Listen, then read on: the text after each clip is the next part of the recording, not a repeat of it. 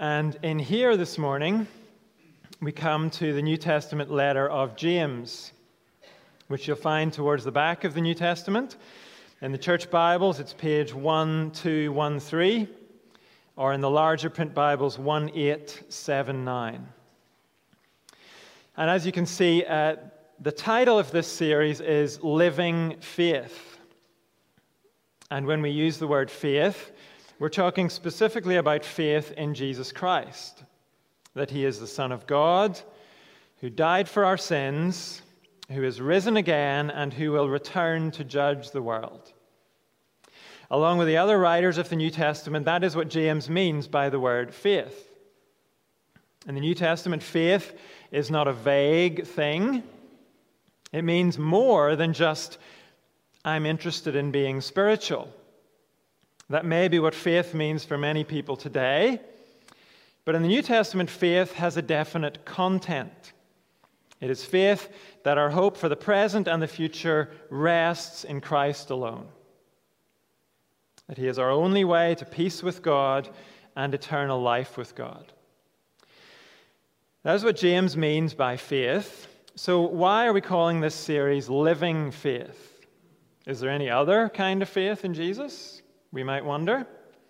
Well, James is going to tell us there is such a thing as dead faith in Jesus. A person with dead faith will nod their head to the truth about Jesus, but that faith makes no difference to their life. And so that kind of faith is not true faith at all. Because true, living faith does make a difference to our life. One other thing that's helpful to know as we start this book is that the author, James, is the brother of Jesus. There are other Jameses mentioned in the New Testament, but the evidence points to this letter being written by the James who was Jesus' brother.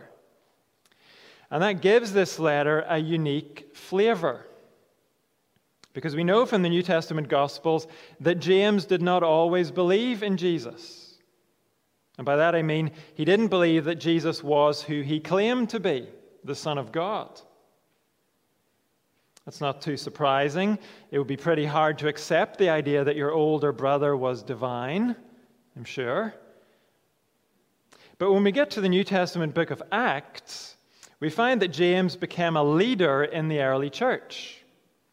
He was at the forefront of the movement that worshiped Jesus as God. So, what caused that change in James's view of Jesus? Well, we're told in 1 Corinthians when Jesus rose from the dead, James was one of the people he appeared to. Just imagine how that meeting must have gone. As James came to acknowledge Jesus was who he had claimed to be, he did have power over death. And he really was not just James's older brother, but James's Savior and Lord. From then on, James lived to serve his Savior and Lord. And he wrote this letter to encourage others as they seek to do the same. In fact, this letter is full of echoes and applications of Jesus' own teaching. So let's hear what James has to say. And this morning we're going to look at the first eight verses of chapter 1. James, a servant of God and of the Lord Jesus Christ, to the twelve tribes scattered among the nations, greetings. Consider it pure joy, my brothers and sisters whenever you face trials of many kinds, because you know that the testing of your faith produces perseverance. Let perseverance finish its work so that you may be mature and complete, not lacking anything. If any of you lacks wisdom, you should ask God, who gives generously to all without finding fault, and it will be given to you. But when you ask, you must believe and not doubt, because the one who doubts is like a wave of the sea, blown and tossed by the wind. That person should not expect to receive anything from the Lord. Such a person is double minded and unstable in all they do. This is God's word. And it deals with, with something that James describes as pure joy. But at first glance, what James describes as pure joy is probably not what you and I would think of as the least bit joyful. Never mind it being pure joy. But before we get to that, notice how James refers to himself in verse 1. Remember, this is the brother of Jesus writing. But he calls himself a servant of God and of the Lord Jesus Christ. For James, his biological connection to Jesus is not what is significant. What is significant is being one of Jesus' people, united to him by faith and living to serve him. And that makes the next statement very significant because James says he is writing to the 12 tribes scattered among the nations. Now, we've just finished with the book of Deuteronomy, and so we have heard very recently about the 12 tribes. They came from the sons of Jacob. Jacob was the grandson of Abraham. Those 12 tribes made up the nation of Israel, biological descendants of Abraham. And at the end of Deuteronomy, we saw them poised to cross the Jordan River and then take possession of the land of Canaan.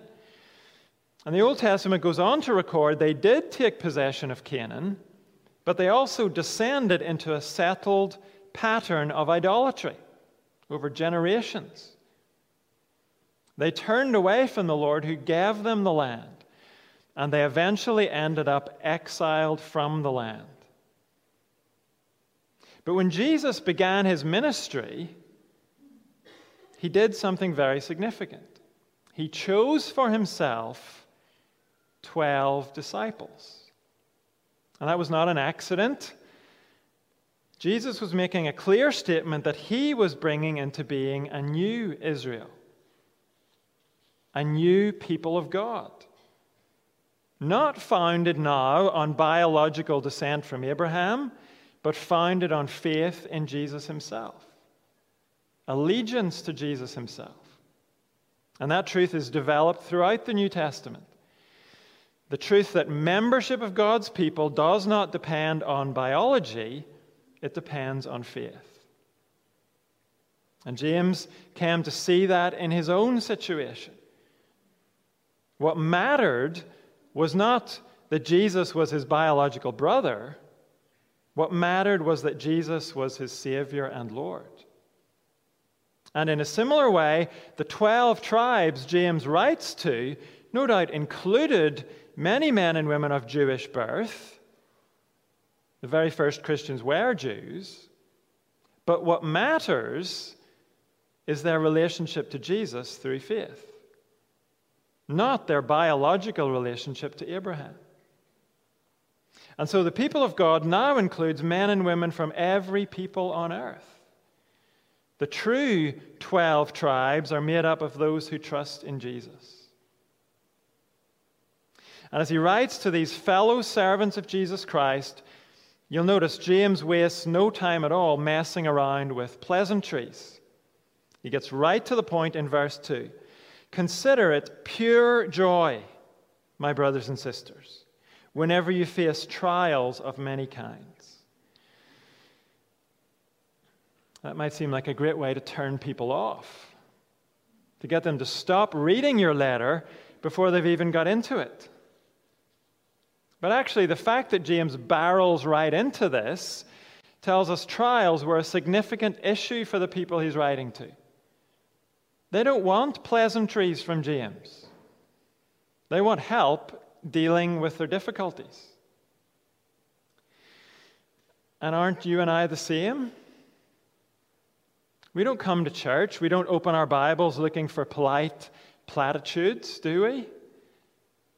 Just empty words that sound vaguely positive without actually giving us any real help? Why would we get out of bed for that? We want help, don't we? Because we all face difficult things. Maybe you are the exception to that, but the majority of us here this morning find that there are distress signals going off in some area of our life. Even if nine out of ten things are going well for us, we all have something that's not going well or that is threatening to not go well. And the list is almost endless the list of possibilities sickness, loneliness, betrayal, rejection, bereavement, injustice of some kind. 101 different kinds of disappointment or sources of stress.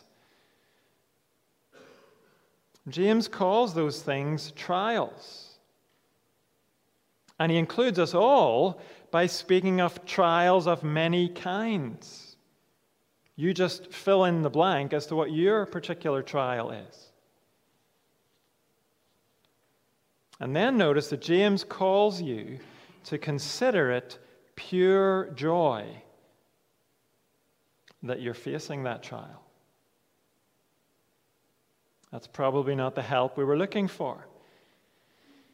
James does not say, I feel your pain and I'm sorry. It is not fair that you're facing this trial. Now let me pray for you and ask God to take it away. No, James has the cheek to say, consider it pure joy that you're facing this trial. Think of it as a positive thing. More than just positive, think of it as something to rejoice over. Is James the kind of counselor you'd like to make an appointment with? Maybe not. But James is the counselor you and I need in our trials because he tells us the truth about them. In fact, he tells us two truths about God.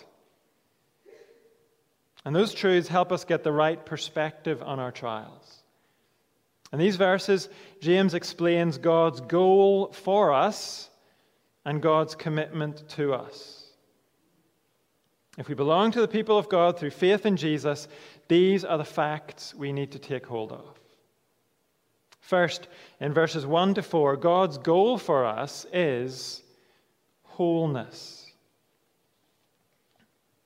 So far, James has told us to consider it pure joy when we face trials, but he has not yet told us why.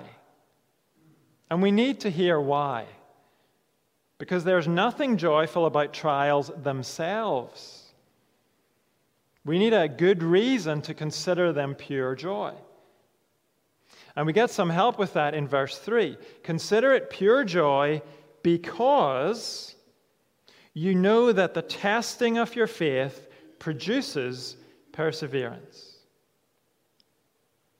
Trials put pressure on our faith, they test it, just like resistance tests a muscle. And as resistance makes our muscles stronger, so testing can produce a persevering faith. A faith that keeps going because it's been made stronger by the testing that comes with trials. And that's a good thing. Perseverance is positive. The people from the Cambridge Dictionary announced recently that perseverance is their word of the year for 2021. So apparently, we are interested in perseverance. But perseverance is not actually the main reason James gives for considering it pure joy when we encounter trials. The joy comes from what perseverance can produce. The end of verse 4 says, It can make us mature and complete, not lacking anything. So trials can produce perseverance that can move us forwards towards wholeness. And that means the difficulties in our life are not pointless. They're not just random, unpleasant things that just happen to us. They can be a pathway to wholeness.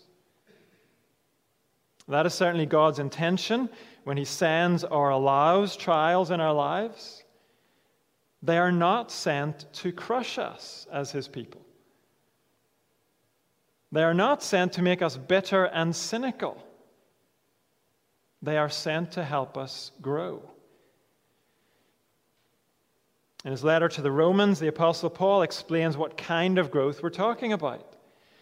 He says that God's aim is to make us conformed to the image of his Son. That is what it means to be mature and complete, not lacking anything. It means being like Jesus, having the holy character that he had, being a whole human being like he was. And the prospect of that, James says, has got to be pure joy for broken human beings like us. And trials can do that. They can be the process that moves us towards wholeness. But they don't automatically do that. We've all known people, I would guess, who have been made harsh and bitter by the trials they've gone through. So notice how verse 4 calls us to respond in a certain way to trials. After saying in verse 3 that trials can produce perseverance, in verse 4, James says, let perseverance finish its work so that you may be mature and complete, not lacking anything. James says that because we all have a strong tendency not to let perseverance finish its work.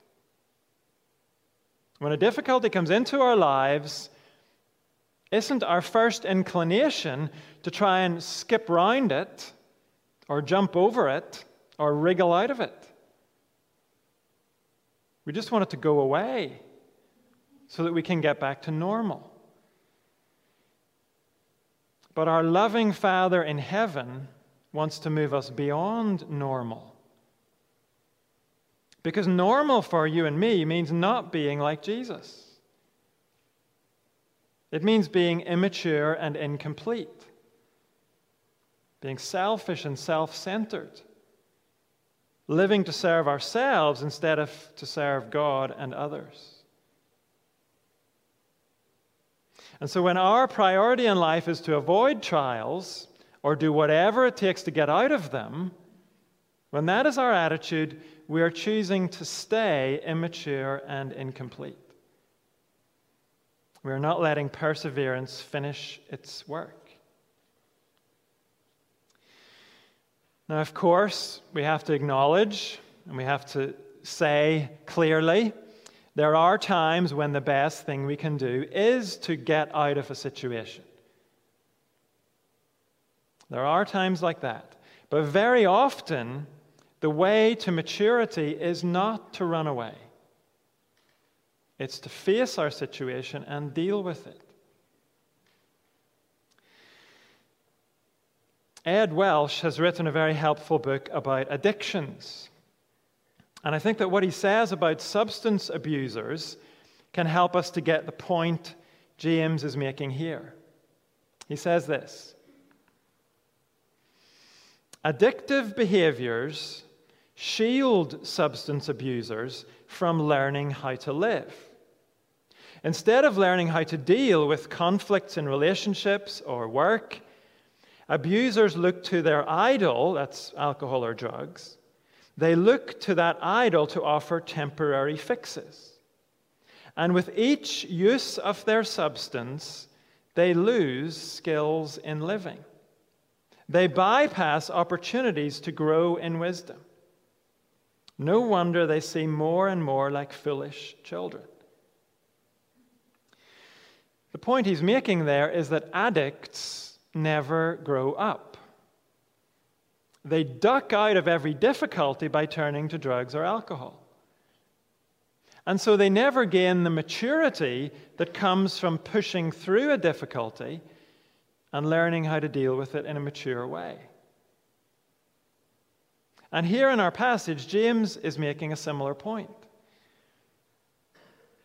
Missing out on maturity is not a problem that is only faced by addicts. We all miss out when we, for example, give in to temptation instead of taking our stand and resisting it. We miss out when we run from a challenging situation. Or when we turn bitter over the disappointments in life instead of asking how we can learn from them. We all have a tendency to be addicted to comfort. And when our main priority is avoiding discomfort, then we miss out on opportunities to grow up into the Christ like men and women God aims for us to be. And so, having told us that God's goal for us is wholeness, James now challenges us. Don't run from the process that makes you whole. So, just take a moment to think personally what is the trial in your life right now? Maybe you'd say, I have a long list of trials. Well, if that's the case, then think of the main one. And ask yourself Am I only thinking about escaping it? Or am I open to how God might use this trial to change me? To move me a step closer to wholeness, to Christ like maturity? I'm not suggesting it's easy. Not easy even to see how we might grow in a particular situation. But what James has made very clear is that we certainly will not grow if our only concern is to escape difficulties. The first step is to begin to see our difficulties as opportunities. To see that as ugly and painful as they are, they are more than just ugly and painful. They can be used by our Father in heaven to move us towards wholeness. And James has good news for us at this point because he tells us our God is eager not only to lead us towards Christ likeness through our trials, he is eager to give us the right mindset, the right perspective on our trials. And he's eager to guide us in the midst of our trials. Look what James says in verse 5. If any of you lacks wisdom, you should ask God. Now, we could apply that in all sorts of different ways. But here, in the context of this passage, James is talking specifically about lacking wisdom when it comes to our trials. We've just said we don't naturally respond to trials by asking how we might grow through them. And even when we try to do that, it's not easy to see what good work a particular trial might do in us. It's not easy to see how we're supposed to face a trial in such a way that it, that it accomplishes its work in us. And it is that particular lack of wisdom James has in mind here. When you are in the thick of sickness or rejection or bereavement or injustice or deep disappointment, and you can't even begin to see how it might make you more like Jesus. And you certainly don't have a clue how to respond in a way that allows that work to take place in you. James says to us when you lack that wisdom, you should ask God who gives generously to all without finding fault. and it will be given to you. God is ready to give us the wisdom we need. And notice what James tells us about God's eagerness to give. He gives generously. The sense there is that he gives without reservation, he gives wholeheartedly, not holding back, not skimping. And he gives to all. So please don't think that you are the one Christian God isn't going to help with this. I've only flown first class once in my life.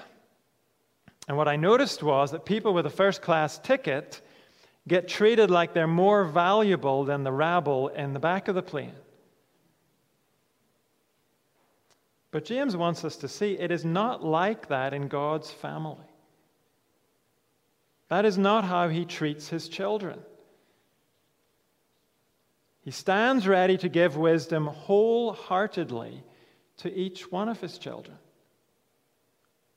And he does it without finding fault.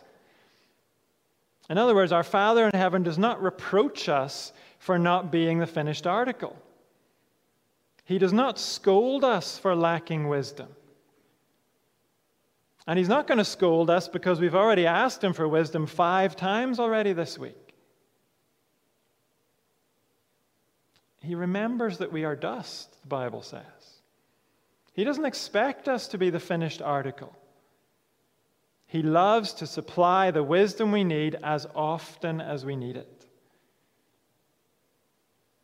And so, the second truth we need to grasp about our God is that his commitment to us is wholehearted. Not only does he have the goal of wholeness for us, he is fully engaged in getting us to that goal. And in light of this truth about God, James challenges us a second time. Don't try to live with a divided heart. Look at verse 6. But when you ask, you must believe and not doubt, because the one who doubts is like a wave of the sea, blown and tossed by the wind. That person should not re- expect to receive anything from the Lord. Such a person is double minded and unstable in all they do. The words double minded are literally double souled. And back in verse 6, the word doubt has the sense of being at odds with yourself. So these verses are not talking about those moments when we waver in our faith. This is about trying to live with divided loyalties, trying to hedge our bets, thinking that we'll ask God for wisdom, yes, and if we like His wisdom, then we'll go with it. But if we don't like it, well, then we reserve the right to trust our own wisdom instead or to look for wisdom elsewhere, to get a second opinion. So, for example, if we ask God for wisdom in our trial, and His wisdom calls us to forgive a difficult person instead of holding a grudge against that person. Or if God's wisdom leads us to ask for forgiveness instead of holding on to our pride in some situation. Or if His wisdom calls us to recognize that we've been idolizing a loved one, perhaps, or idolizing a perfect family, or a perfect marriage, or perfect health. And if God's wisdom tells us we need to give up our idolatry, if God's wisdom shows us that, and then we are trying to live with a divided heart if, having sought his wisdom, we then decide to ignore it and go with some other wisdom. Maybe the wisdom that says, she doesn't deserve my forgiveness. She deserves this thing I can do to get revenge. We're trying to live with a divided heart if we decide to go on idolizing the loved one we've lost. as if even God Himself couldn't make up for the loss of that person. We're trying to live with a divided heart if we continue to idolize the past glories of our lives and act like God has let us down because our bodies aren't what they used to be, or we don't have the independence we used to have, or the successes we used to have. Have you ever done anything like that? Looked for God's wisdom and then decided instead you were going to go with your own plan B because God's wisdom wasn't to your liking. That is trying to live with a divided heart. And it is a surefire way to an unstable life, James says. verse 7 if we're going to hedge our bets like that, James says, we cannot expect God to go on giving us wisdom. Instead, verse 8, our lives will be unstable. And James illustrates that instability at the end of verse 6 quite graphically, he compares the person who tries to live with a divided heart to a wave of the sea, blown and tossed by the wind. I have sailed many times on the ferry from Stranraer in Scotland to Larne in Northern Ireland. A fair few of those times the sea has been churning during the crossing, and I have been as sick as a dog. The thing that's sickening is the constant change in motion. And that's also a sickening way to live.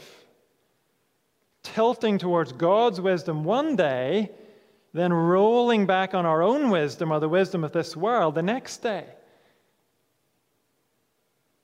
There's no true stability in that kind of life. And there's no joy in it either. It's the way to a seasick life. But when we come to God wholeheartedly, admitting that we can't understand our situation, admitting we don't know what to do in our trial or how to cope with it, when we come that way and commit to live by His wisdom, however hard it is, we do find a stability and a joy even in trials. Because we know God will work to lead us forward to maturity, to Christ likeness, even.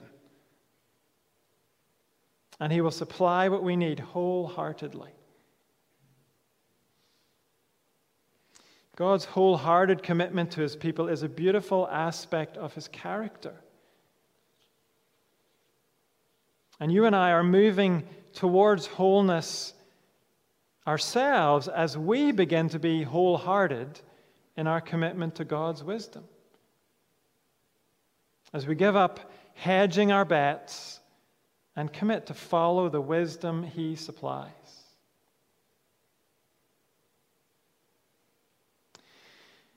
As we consider the way James has challenged us and the way James has pointed us to our God, Let's pray.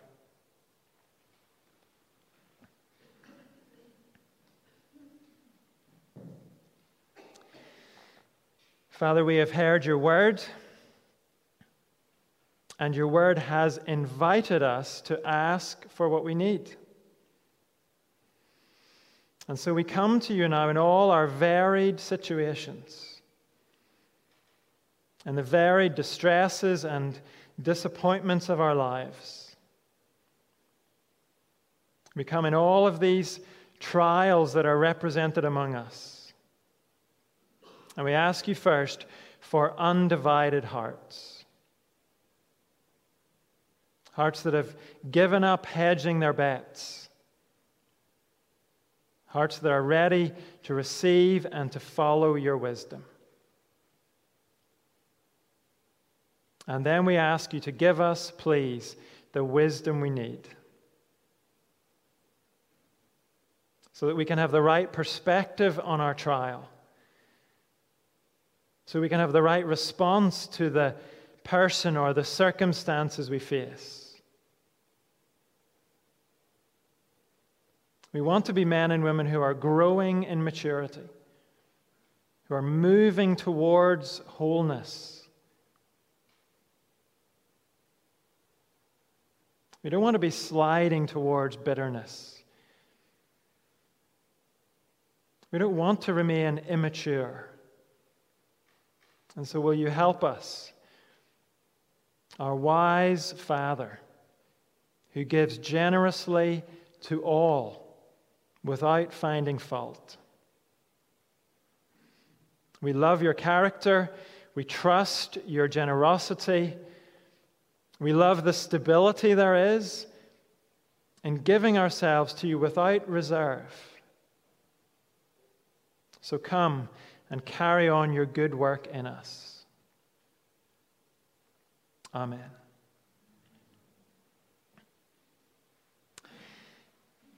Let's respond together as we sing when we walk with the Lord in the light of his word.